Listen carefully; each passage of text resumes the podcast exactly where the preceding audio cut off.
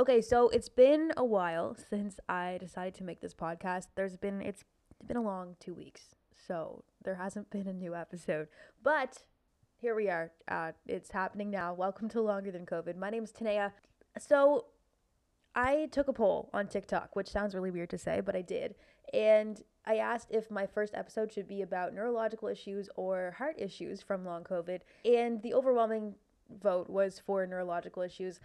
I tried to record a podcast about neurological issues without giving you a background on my long COVID history, and it's not, it didn't, it's not going to happen.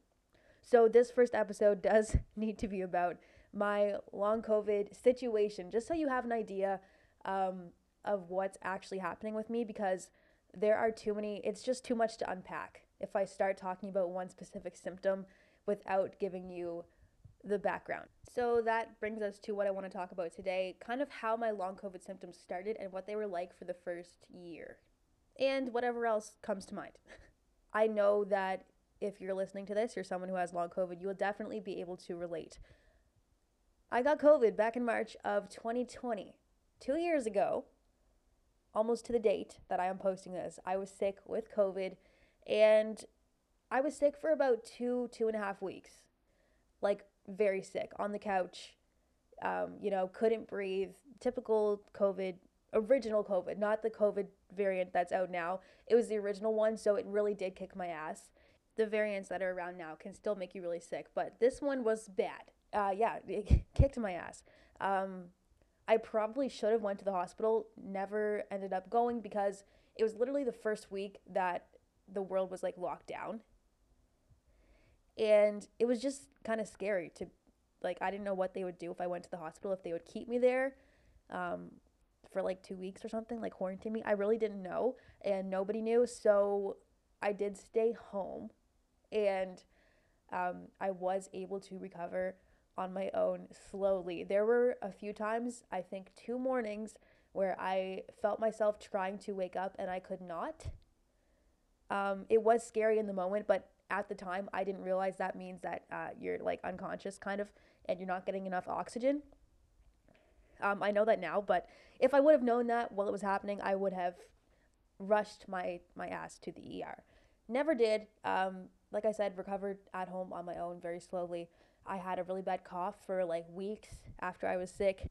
Of course, like breathing issues because my lungs truly were affected by not being able to breathe for like two and a half weeks. So, yeah, um, I thought I was fine. It was like I got COVID uh, around like mid to end of March. And by like middle of April, I was back to work and I was back to the gym. Um, I'm somebody who has always, always worked like seven days a week, like two, three jobs, always on the go, like 12 hours a day. And I was also going to the gym five or six days a week. Um, you know, I was just always busy. So I was trying to get back into that um, lifestyle after I had COVID, and I it was hard. Um, I just brushed it off as you know, well, I was just really sick. It's just my body trying to get over it. Um, but I did not have anywhere near as much energy as I did before I got sick, and I was just always so exhausted, like even without working. Like even before, like when I first woke up, I was just so exhausted, and I was still having difficulty with my lungs and I still had a cough and it was just I did not feel like myself at all. It's like I didn't have that spark. But like I said, I brushed it off as just getting over a virus that attacked my body and I didn't really think anything of it. I was I was still going to work. I was like powering through. I was still trying to go to the gym. Then around maybe end of May. So like 2 months after my acute infection, I started noticing my heart was doing weird things. I would get random chest pain like in my heart area and my heart was starting to do like these weird flutter things. If you've never had a heart flutter, it's like when your heart thuds in your chest and it makes you catch your breath because it's like it's like a really weird kind of scary feeling. And I started to get those. They weren't that frequent at first, but I was getting them and I never had them before. So I was like, all right, that's weird. But I'd never connected it to like having COVID. I was just like, oh, I'm probably just tired. And I just continued on with my life. And then about three weeks after this stuff started going on, I started having panic attacks. And those are not normal for me. I've never had one in my life um, until that point. And they were like full on, full body, like entire body in fight or flight mode panic attacks, like bad ones. And I could tell it was f- stemming from my nervous system. It was not me like thinking myself into this panic attack. I I did not have a care in the world. I had nothing even subconsciously to be stressed about besides maybe, you know, like the pandemic going on, but I yeah, so I started having these panic attacks and they would come out of nowhere. It was weird, but I just kept working and kept going to the gym, like powering through. That is what I've done my whole life, just power through. So I did that for like another probably four weeks. I was having um, those random panic attacks, and my heart was doing the thing, and I was exhausted. But it wasn't until probably three months after I had the original COVID infection that the heart issue started to get worse. My heart rate would be elevated all the time, um, according to my Apple Watch, and the heart flutters got more frequent. And I ended up going to the doctor and just saying, hey, look, like there's something going on. I don't feel like myself. I'm having these weird symptoms. And my doctor, of course, brushed it off as anxiety. And I agreed. I was like, yeah, I'm probably anxious about maybe the pandemic.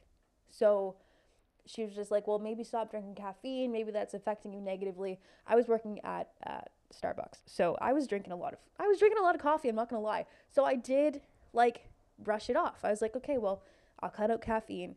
I'll get more sleep. You know, I'll go easier at the gym. And maybe these panic attacks and all these other weird things will go away. The doctor also offered me anxiety meds, and I said no. We're gonna fast forward again to about uh, end of July. The panic attacks started getting worse than they were at first, and they started happening while I was driving and things like that. And it was dangerous. Like, dangerous. Driving on the highway, and your body just jumping into a full on panic attack is not a fun experience um, at all. And they were happening, and then they started happening at work. It, it was bad. it was scaring my coworkers, and I was scared. And during this time, when the panic attacks started to get more crazy, I was also starting to feel out of it all the time. I would wake up in the morning and I just never would fully wake up. Like when you're, you know, when you wake up and you're groggy and it takes you like half an hour to kind of like snap out of that and everything's just like really you're just like alert. I just never was achieving that alert feeling. And that was scary. So all the symptoms I've mentioned were kind of stacking up and now I had this feeling where I wasn't fully alert and I started feeling drunk. That's when the drunk feeling started that I talk about all the time on TikTok, early August 2020 or that's when I started noticing it anyway. I'm sure it might have been happening before then, but there was a lot going on. When it started being this prominent was then. So I went back to my doctor um, and I was like, okay, there's something else going on. I was sick back in March, but maybe, I don't know, can you do some tests? And all the tests came back normal. So she was like, okay, listen, take the anxiety meds that I prescribed. It's anxiety. Um, I still refused to take them because I was like, this isn't, this is something bigger than that. I have had anxiety my entire life, like um, like my entire life, like since I was tiny, and I have learned how to manage it. I've learned what triggers it. I've learned what, you know, helps, and I can get myself out of any type of anxiety because I've worked at it my like entire life. This was different. It's hard to explain if you haven't experienced it, but this is a different feeling. It's like coming straight from your nervous system and not from your brain. So, yeah, long story short, she wasn't really listening. She was like sending me for the, the blood work and stuff, but she kind of just said, well, let's wait and see.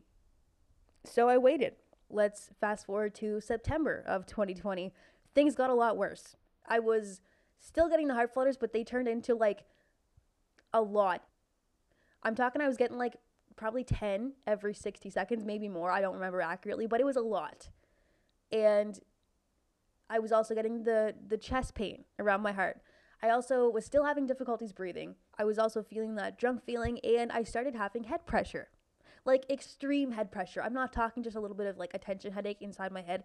I'm talking so bad that I couldn't keep my eyes open. I felt like I couldn't stay awake. Um so that started happening. There's this is a lot. But uh, so yeah, the symptoms just kept piling up. And I was still having the panic attacks. I was still having the rapid heart rate, all the things that I've mentioned. And just more and more things started happening. So eventually I got to a point in September of 2020 where I could not get off the couch. I had severe pressure in my head. I was also now starting to be extremely dizzy throughout the day. And my heart rate was super high. I was getting the heart flutters. I felt drunk all the time, completely out of it, not fully alert. And it was awful. Like, on top of that, I was so exhausted. I would wake up in the morning after sleeping like 13 hours and I would be so tired within like half an hour. I was like, okay, I have to go back to sleep. I can't keep my eyes open. It just kept getting worse and worse. Like, there was a point, I would say it was my lowest point. I just would lay there and cry. Like, my mom would come home from work at lunch and check on me to make sure I was okay. Or my grandmother would literally sit there and just like watch me to make sure that I was okay. I would just sit there and cry. I wasn't eating. I had no appetite. Anytime I did eat, I felt so sick um, like the thought of food was making me nauseous. I was clearly very sick, and I know there are other symptoms that I am forgetting about or like not mentioning, but it was bad. Like it was terrifying. We had no idea why it was happening. My blood tests were coming back normal, and my doctor was like, "Well, uh, let's see what we can do." And she like didn't really do much because I think she truly believed that it was just anxiety. But if you were around me during that time, like you would know it's it was not anxiety. It was like you would know. This could go on forever, so I'm to try and cut it short, but like I was in that state where I couldn't get off the couch and I was just crying every day for probably 3 months. All of September, all of October, definitely all of November. And then I th- I think around Christmas time, I was able to like go in the car to my grandparents' house for Christmas morning. Like my birthday's in November. I do not remember a single thing from my birthday that year, I know I laid on the couch. I was like devastatingly sick. Like it was bad. I was also getting these internal vibrations that like I don't even know if there's a medical explanation for them, but it's like I felt like my entire body was buzzing and if someone was to hold my hand, they could feel it, but you can't you couldn't see it happening on the outside. It was just like a feeling inside. And it was scary on top of all those other symptoms, like it was bad. Like it was just the worst time of my life. There were days where I just felt like my body was like giving up. I was like, okay, well, I, I felt like it wasn't fighting it. And I don't think it was for those three or four months. It was like, it, it, it just like, I felt like I couldn't fight it. And it was such a terrifying feeling. Um, I'm so happy that I did make it through those months. But even think, like, even thinking about it now, I'm literally like crying it was hard. Eventually, I did start to feel a tiny bit better. Like January of 2021, um, up until like March, I was still on the couch. I was still having all of the symptoms, but I was like okay enough to like sit up. Also, my heart rate, when I say it was rapid, I mean anytime I stood up or even sat up, it would spike to like 160. And also, like in the middle of the night, I would wake up because my heart rate would be like 160, 170, just just going with no reason.